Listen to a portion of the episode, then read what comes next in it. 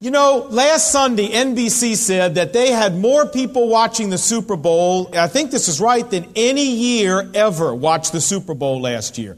And there was one place in particular where a whole town got together to watch the Super Bowl. You say, really? Yeah. It was in a town called Henrietta, Oklahoma.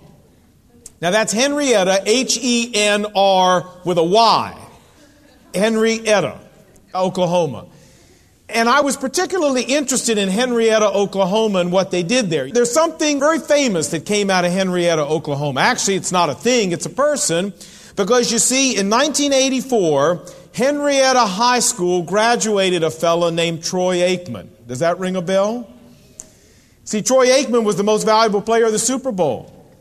Four touchdowns, no interceptions, 22 of 30 passes for 273 yards, and on top of that, he ran for 28 yards.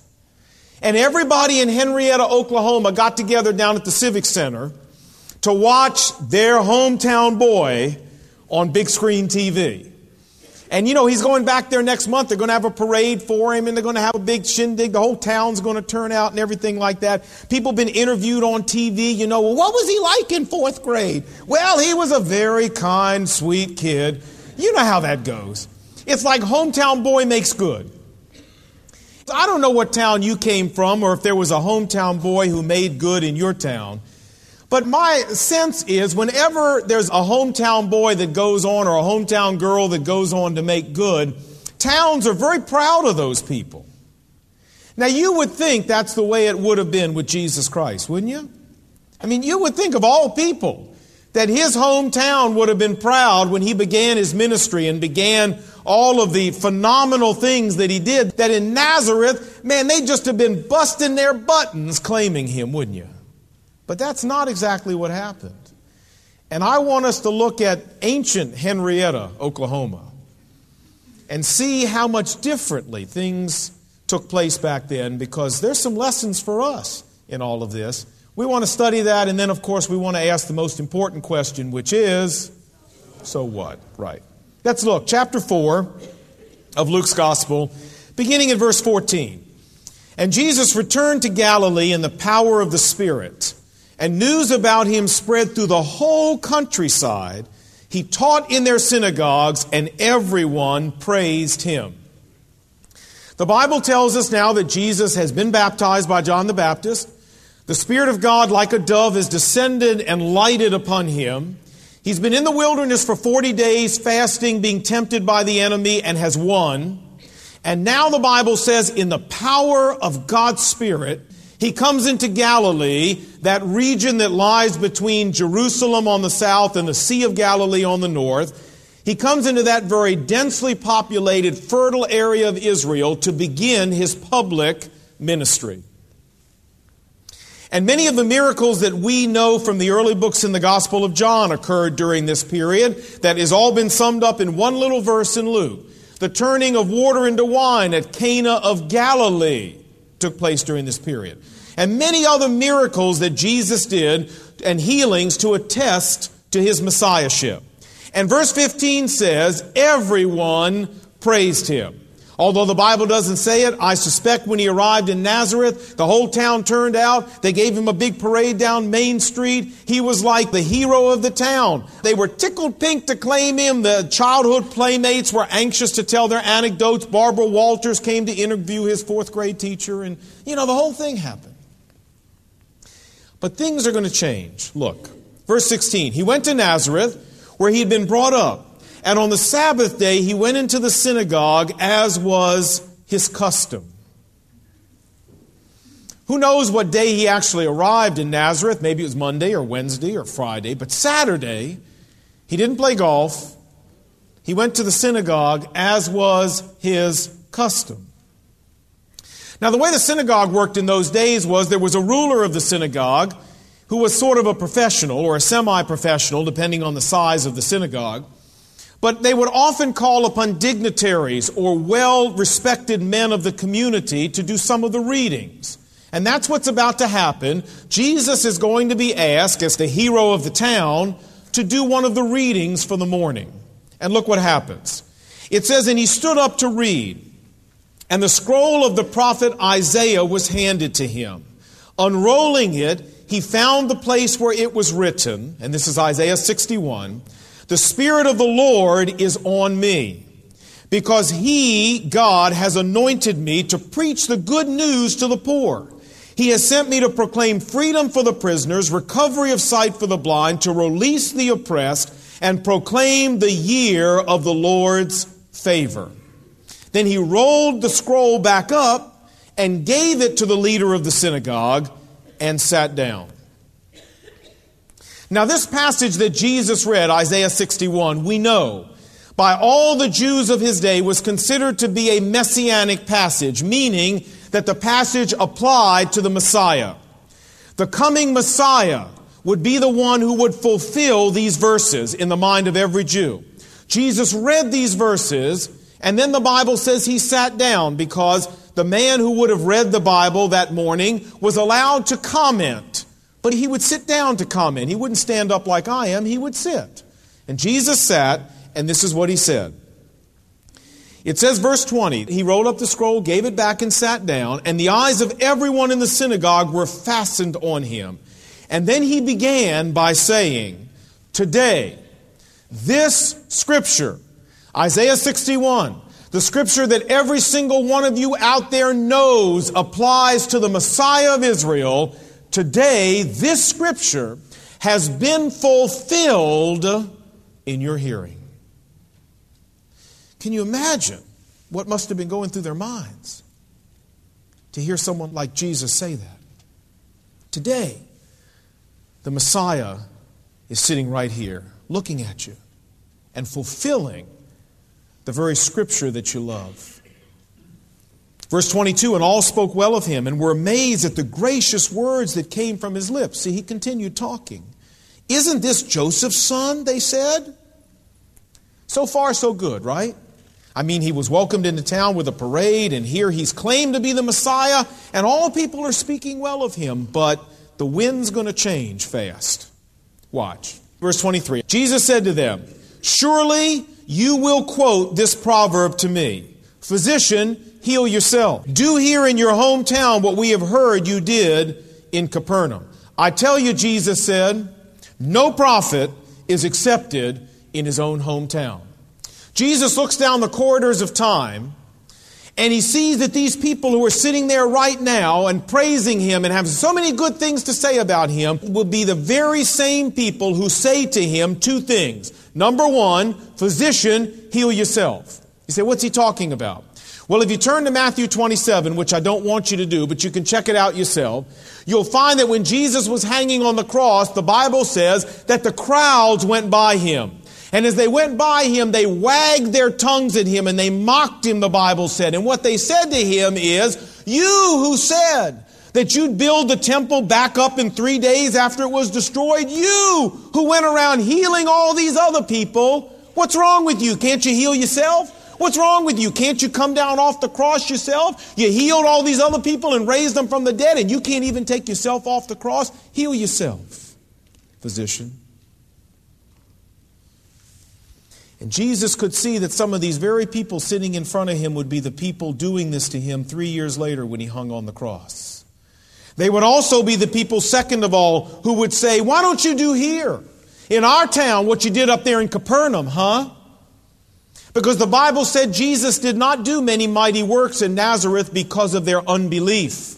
In fact, this is the only time the Bible tells us that he ever visited the city because they're going to throw him out in just a few minutes.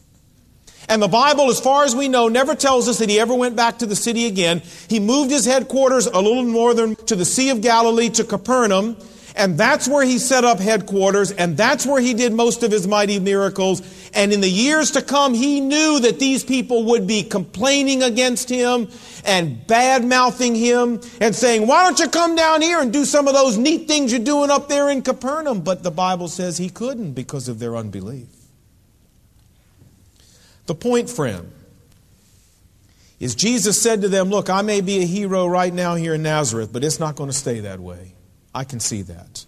You are the people who should be my greatest offenders. This is my own hometown. I grew up with you people. You've seen me live a sinless life. You've seen all the miracles I've done. You've heard me teach out of the Bible. And of all the people in Israel, I ought to be able to count on you to stand with me, but you're going to be some of the first people to turn against me. And Jesus said, You know, that's the way it's always been in Israel. A prophet's never been with honor in his own hometown. And he gives them two examples.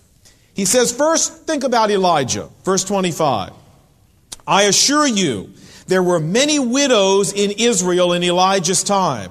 When the sky was shut for three and a half years and there was a severe famine through the land, yet Elijah was not sent to any of those widows in the land of Israel, but to a widow, a Gentile in Zarephath up in the region of Sidon. Now, to understand what Jesus said, you have to know a little bit about the Old Testament and a little bit about Elijah the prophet.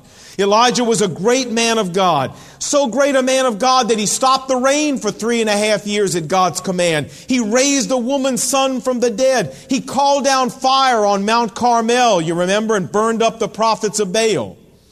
These were things that all of the people of Israel knew and all of them saw. But when this great famine came, God was looking for a widow that he could stay with. A widow who would believe God enough and trust God enough that God could supernaturally provide food not only through her for Elijah, but for her and her family as well. And yet in all Israel, Jesus said, there wasn't one widow that could be found that would believe Elijah enough and trust God through Elijah's word enough that God could do it, he had to go find a Gentile woman. He had to go up into what's now modern day Lebanon and find a non Jew who would trust him enough that God could work. See, he was a prophet and he didn't have any honor in his own country. And what about Elisha, the great prophet? Here was a man who split open the waters of the Jordan River, turned poison water sweet, made axe heads float, raised up the Shunammite woman's son, blinded a whole army of Syrians. Look what Jesus said. Verse 27. And there were many lepers in Israel at the time of Elisha the prophet, yet none of them was cleansed except Naaman the Syrian, who wasn't even Jewish. You would think after seeing Elisha do all this neat stuff, like making axe heads float and raising people from the dead and doing all this other stuff, every leper in the whole country of Israel would have been lined up at his door saying, Heal me, heal me, I know you can do it. But they weren't. In fact, the only leper Jesus said he ever healed wasn't even Jewish. He was a Syrian general named Naaman. Many of you may remember that story. Naaman came down and saw Elisha, and Elisha said, Naaman, go bathe in the Jordan River seven times if you want to get healed. You remember that? And Naaman said, This is stupid. This is idiotic. This is dumb. I got all kind of rivers in Syria. I didn't have to come down here and have him tell me to go bathe in his river. I got my own rivers. One of his servants came to Naaman and said, Look, if he'd have told you to stand on your head and try to spit nickels, wouldn't you have tried it? I mean, that's sort of what he said. That's the, that's the idea. Naaman said, Yeah, you know, he said, if he would have told you to go out and slay a dragon, wouldn't you have tried it? Yeah. Well, and if he tells you to go bathe in the river, go bathe in the river. And the Bible says he went down to the river and bathed seven times and came up with the skin clean like a baby. But he wasn't even Jewish. Jesus' point was this here was Elijah and Elisha, and they didn't even have any honor in their own country. Why would I be any different? And you know, the people of Nazareth got the message loud and clear. John chapter 1, verse 12 says, He came to His own, and His own received Him not. But to those of us who would receive him, he gave us the right to become the children of God. And Jesus said, You know, Elijah found the greatest adherents anywhere, not in Israel, but among the Gentiles. And Elisha found his greatest adherents, not in Israel, but among the Gentiles. And guess what? Here I am in my hometown, and I'm not going to find any of you people who are going to believe me. I'm going to have to go to the Gentiles, and that's where I'll find the people who listen to me best, too. And man, they didn't like that. In fact, that's putting it kind of mildly. Look what happened, verse 28.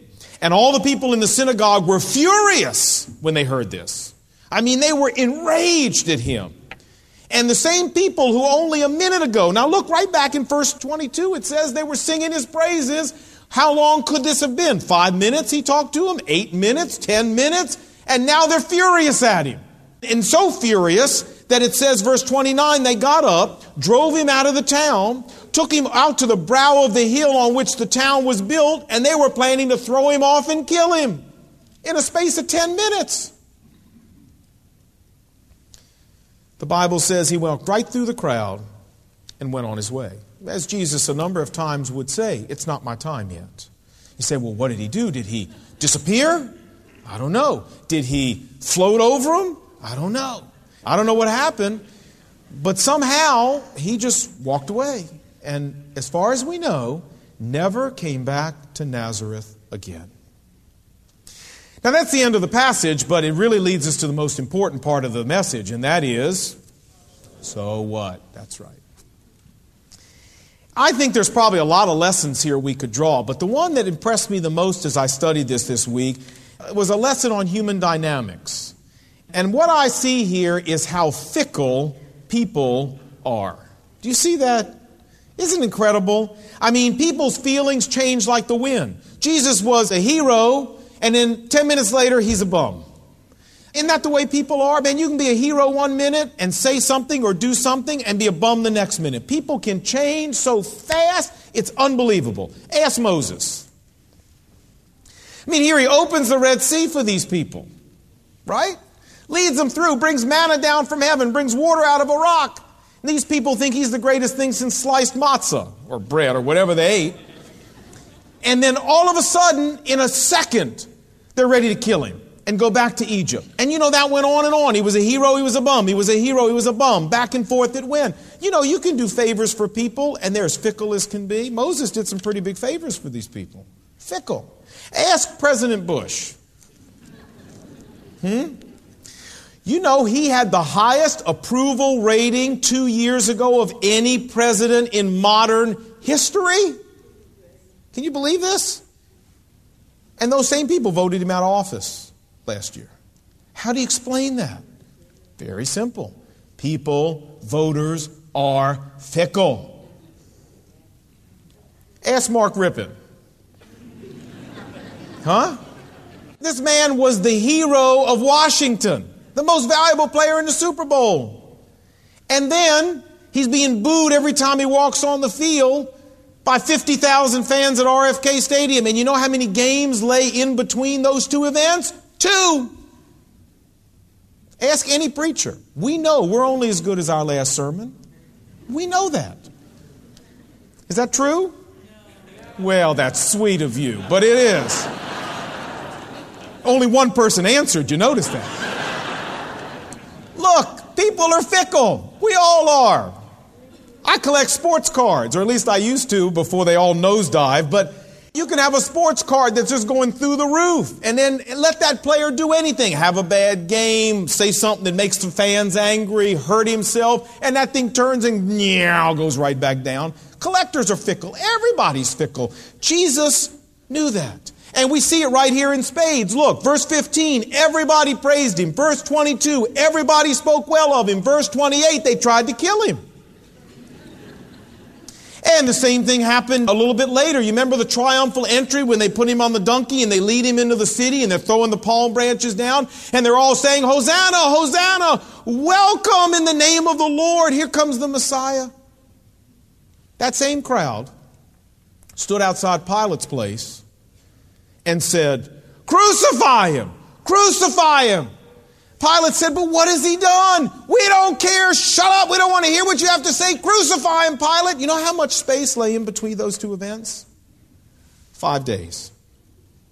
You say, You mean in five days they went from the triumphal entry to crucify him? Crucify him? That's right. Say, how do you explain that?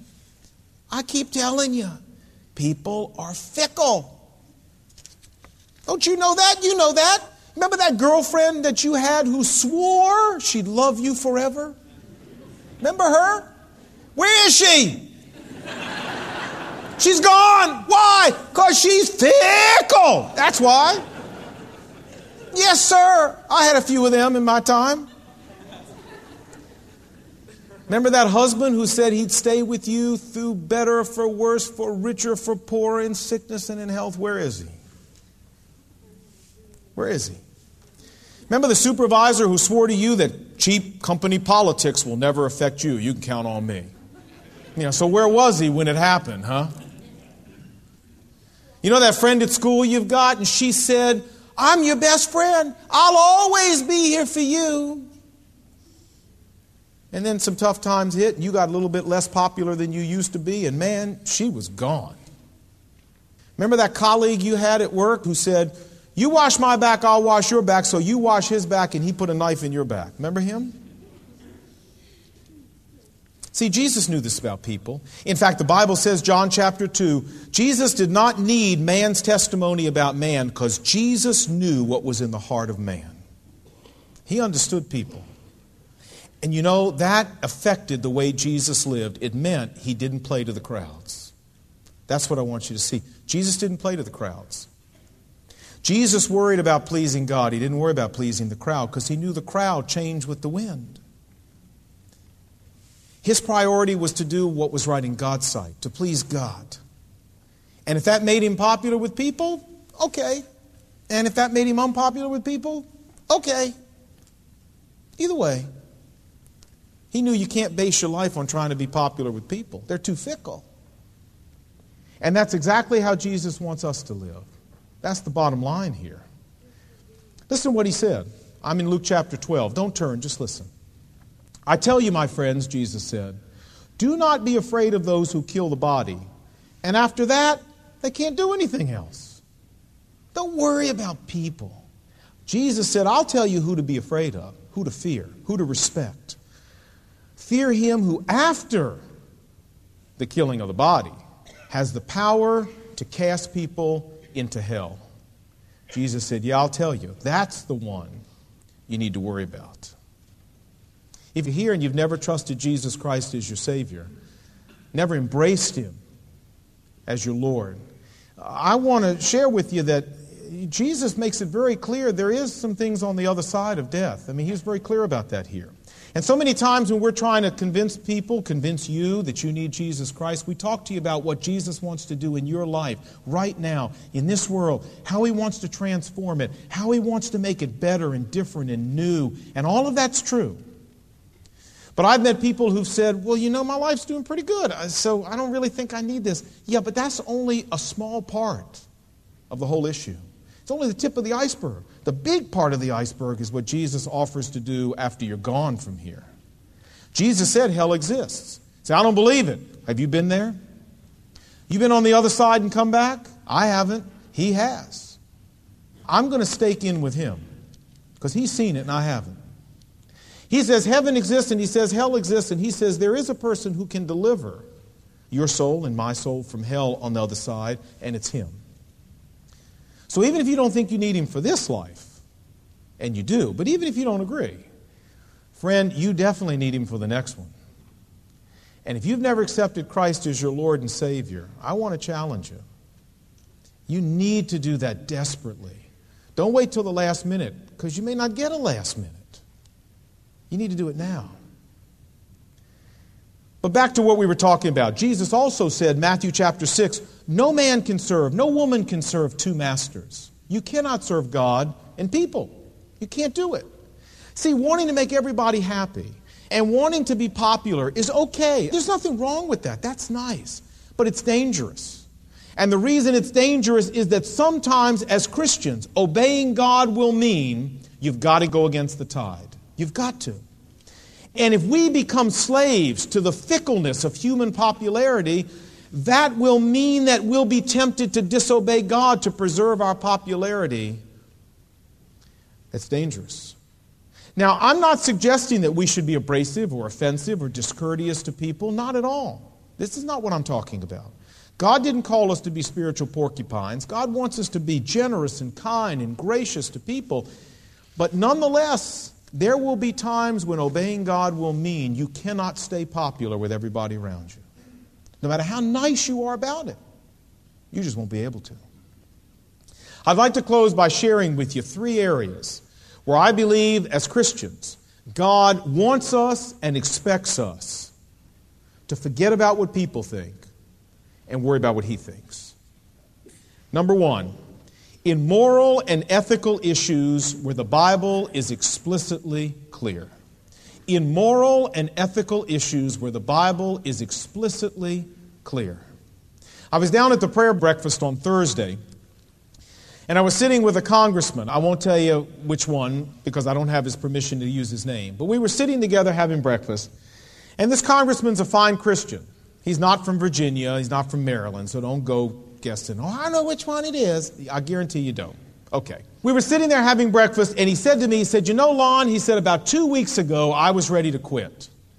And I said, What do you mean you're ready to quit? You just got reelected two months ago. How could you be ready to quit so soon after getting reelected? He said, Well, I'll tell you what happened. He said, I came back here. He said, and I knew I was going to have a fight with people across the aisle, and I knew I was going to have a fight with people who were standing for things that I didn't believe God wanted us to stand for.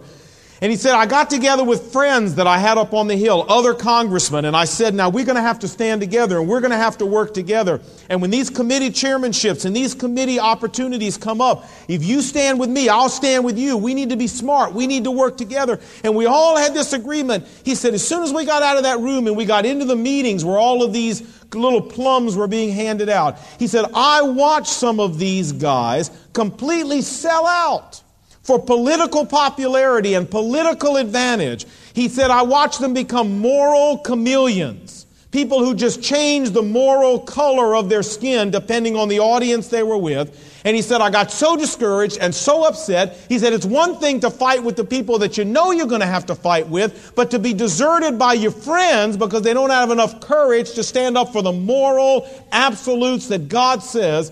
He said, it's so discouraging to me, I want to quit. And he said, I got to tell you, Lon, he said, this town does this to people.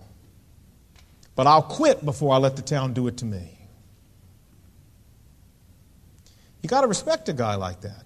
But you've also got to feel sorry for him in terms of what happened to him. Folks, you want to be popular? I can tell you how to do it. Be a moral chameleon. It's easy. Just whatever audience you're with, adopt their moral standard and okay it either explicitly or implicitly, and you'll be as popular as can be. Make everything relative, and you'll be a hero. The only problem is you won't please God. Because Jesus Christ never changed moral and ethical absolutes to please people. And He doesn't want you or me to either. The second area I'd like to tell you about is the area of following God's will for your life following God's will for your life. You know the four spiritual laws?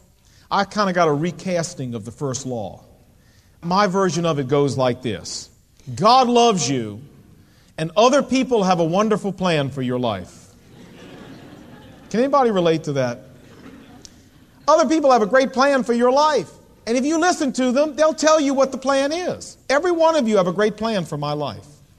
And exactly how this church ought to be run and exactly how I ought to spend my time and if I had 7,500 hours a day, I might be able to do it. And I love you, and we're friends. I'm not upset, but you've got your plans for my life. And your mother had her plans for your life, and you know how that goes. But the important thing is that God has a plan for your life. That's the important thing. And if you try to be popular and play to the crowd and please everybody, you'll spend your whole life trying to make everybody else happy, and you'll never get done what God wants you to do. So don't worry about what other people want for your life. You find out what God wants for your life and do that. Psalm 32 I will instruct you and teach you in the way you should go, God says. And if that's true, that means it doesn't matter what other people think your life ought to be, it matters what God wants your life to be. Abraham Lincoln was criticized and attacked from every direction during the Civil War, and one time he said this, and I quote he said, I am approached with the most opposite of opinions and advice, and that by religious men who are each certain that they represent God's will. Well, I hope that if it will not be too irreverent for me to say, that if it is probable that God would reveal his will to others on points so connected with my duty, it might be supposed that he would reveal it also to me. And if I can learn what His will is for me, I will do that and not what others think I should do. That's a tremendous quote. That's why we respect that man the way we do. Because he said, it's God's will that counts, not what people want. And friends, if Isaac Watts had listened to what people thought, there'd be a lot of hymns we wouldn't be singing today. You know, Isaac Watts lived in the 1600s, and he came to his mom one day and he said, Mom, church music is boring. And his mom said, Well, if you don't like it, write your own. So he did. About 4,000 of them, to be exact. Not, not all at once, but eventually. Joy to the world, the Lord has come. Let earth receive her king. You know that great Christmas carol? He wrote that. You wouldn't be able to sing that at Christmas at the mall if it wasn't for Isaac Watts. If he listened to the crowd, there wouldn't be a joy to the world or 4,000 other hymns. He'd been still singing that boring music, and so would you and me. If Luther had listened to the crowd, there would have been no Reformation. And what about William Carey, the father of modern missions? You know, he went into a meeting of a bunch of Baptist pastors and he said to them, I think that God wants me to go over to the South Seas in India and reach people for Christ. You know what they said to him?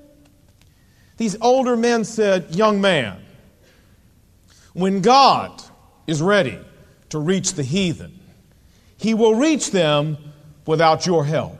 Now sit down. Aren't you glad he didn't listen to those guys? Or there wouldn't be any modern missions movement such as we know it. And you know, God has something for you to do. And if you listen to what people around you tell you they want you to do, you're not going to find it. Don't worry about what they want your life to be. God didn't make you to serve their popularity, He made you to serve Him. You find out what God wants you to do, and you do that. Third and final not only does God want us to forget about the crowd when it comes to the moral absolutes of Scripture and the will of God for our lives, but third and finally, when it comes to the truth that salvation is in Jesus Christ alone. Only. Do you know we could make peace with every other religion in the world? Christianity could. And every person that your Christianity offends, you could make peace with. Easy. All you got to do is go out there and agree yes, there are many roads to God, and they all take us the same place. You go out there and tell that to your friends who are upset about your being a Christian, and you'll be as popular as popcorn. They'll love you.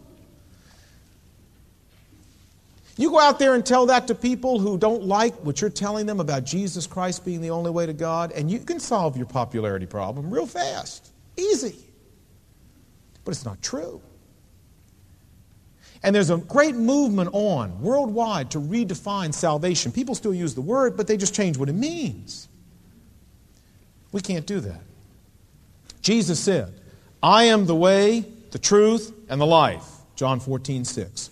Nobody, that's what he said, nobody comes to the Father except through me. I don't care how smart you are, how pretty you are, I don't care how intelligent you are. I don't care how much money you have. I don't care whether you're Jewish, Hindu, Buddhist, Christian, or whether your mom's buried in the graveyard behind the church. It don't make no difference.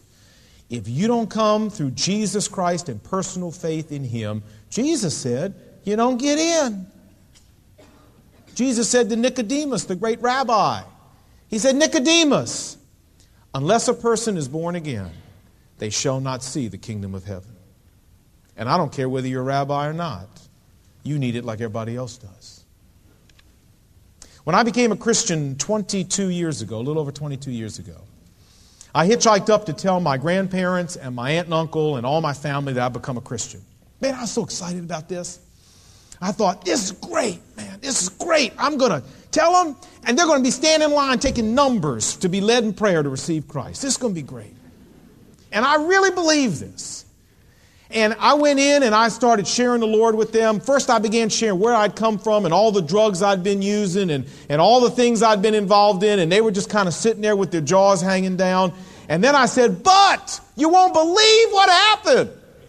That was the bad news. Now let me give you the good news, except the way they looked at it is that was the bad news. Now he's going to give us the worst news. You understand? I said, I asked Jesus Christ into my life. I'm a Christian. Whew. They did not stand in line and take numbers to pray to receive Christ. And my parents, they thought I'd lost my mind completely. They said, you know, the drugs were bad enough, but we'd rather have him on the drugs than doing this. They actually said that once. We think we'd rather have you on drugs than the way you are now. You know, we had a lot of conflict in my family. We still do. When my mom died back in September, as some of you know, I was told I was not welcome at my aunt's house at the funeral. And so I didn't go to the funeral. I was told I wasn't welcome. I said, why would someone tell you something like that? You're not that bad looking. Your breath isn't that bad. Um, why would anybody do that? Very simple. It has nothing to do with how I look or how my breath smells. It has everything to do with the fact that I still stand that Jesus Christ is the only way to God. And Jewish or not Jewish, you need Jesus Christ. And that's why they didn't want me in their house. I could have solved all of that conflict very easy. All I had to do is back off and say, I was wrong. You're fine. Everything's okay. You're going to heaven like everybody else. You don't really need Jesus. I'm sorry for offending you. I was incorrect. And I could solve all my family problems with one phone call. But you know what, folks? My mother accepted Jesus Christ two weeks before she died. I prayed for her 21 years. My dad had accepted Christ just the week before he died. I prayed for him seven years. My brother accepted Christ after I prayed for him almost 18 years. I asked for God to give me my whole nuclear family as Christians when I first was a young Christian. The only mistake I made is I didn't ask for more. That's the mistake I made. It took 21 years, but God gave me my whole family. But you know what? If I'd have backed off, if I'd have played to the crowd, my mom and dad wouldn't be in heaven today. If I'd have told them, listen, you're doing fine, it's really okay, you don't really need to consider Jesus, you're doing just fine, they'd be in hell today, not in heaven. You can't play to the crowd on this. Not if you care about people. Not if you know the truth. You can't play to the crowd. Your popularity, you can't let it mean that much. It doesn't mean that much. Because in 2 Corinthians chapter 5, the Bible says this We shall all, talking about Christians, appear at the judgment seat of Christ, and we shall all give an account of ourselves to the Lord. Now, if it had said, We will all appear at the judgment seat of the crowd to give an account of ourselves to the crowd, then I'd say, yeah, you better play to the crowd. But that's not what it says. We will all appear at the judgment seat of Christ to give an account to the Lord. And in light of that fact, the way Jesus lived is the way he wants us to live. Forget the crowd. Forget them. Stand for God. So you'll hear him say to you, Well done, good and faithful servant. You've been faithful in a few things. Enter into the joy of your master. And then you know what? If you hear that, what the crowd thought of you won't make one smidgen of difference. That's what you're going for. That's the goal. Forget the crowd. Go for the goal. You'll be glad you did. Let's pray. Our Father, how much we need to be reminded what this thing called the Christian life's all about. How much we need to be reminded, Lord, that what the crowd thinks doesn't matter. Because, as you well know, out there in the world, what the crowd thinks is very persuasive. But, Lord Jesus, I pray you would steel us as your people against the noise and the attraction of the crowd. And help us play to you, Lord, not to them. Help us be men and women of God. Help us be men and women of courage. Help us be men and women who love people and care about people and try to be courteous and kind and respectful, but who are willing to deal with the backlash of the crowd rather than prostitute the truth of God. Lord Jesus, make us people who are so concerned about hearing, Well done, good and faithful servant, that nothing else matters except standing for you. And I pray, Lord, even as we go out in this world this week, that you might make us good representatives, good soldiers of the cross, good followers of the Lamb. People's souls are at stake, their lives are at stake. And Lord Jesus, I pray that you would make us faithful messengers for you. I pray this in Jesus' name. Amen.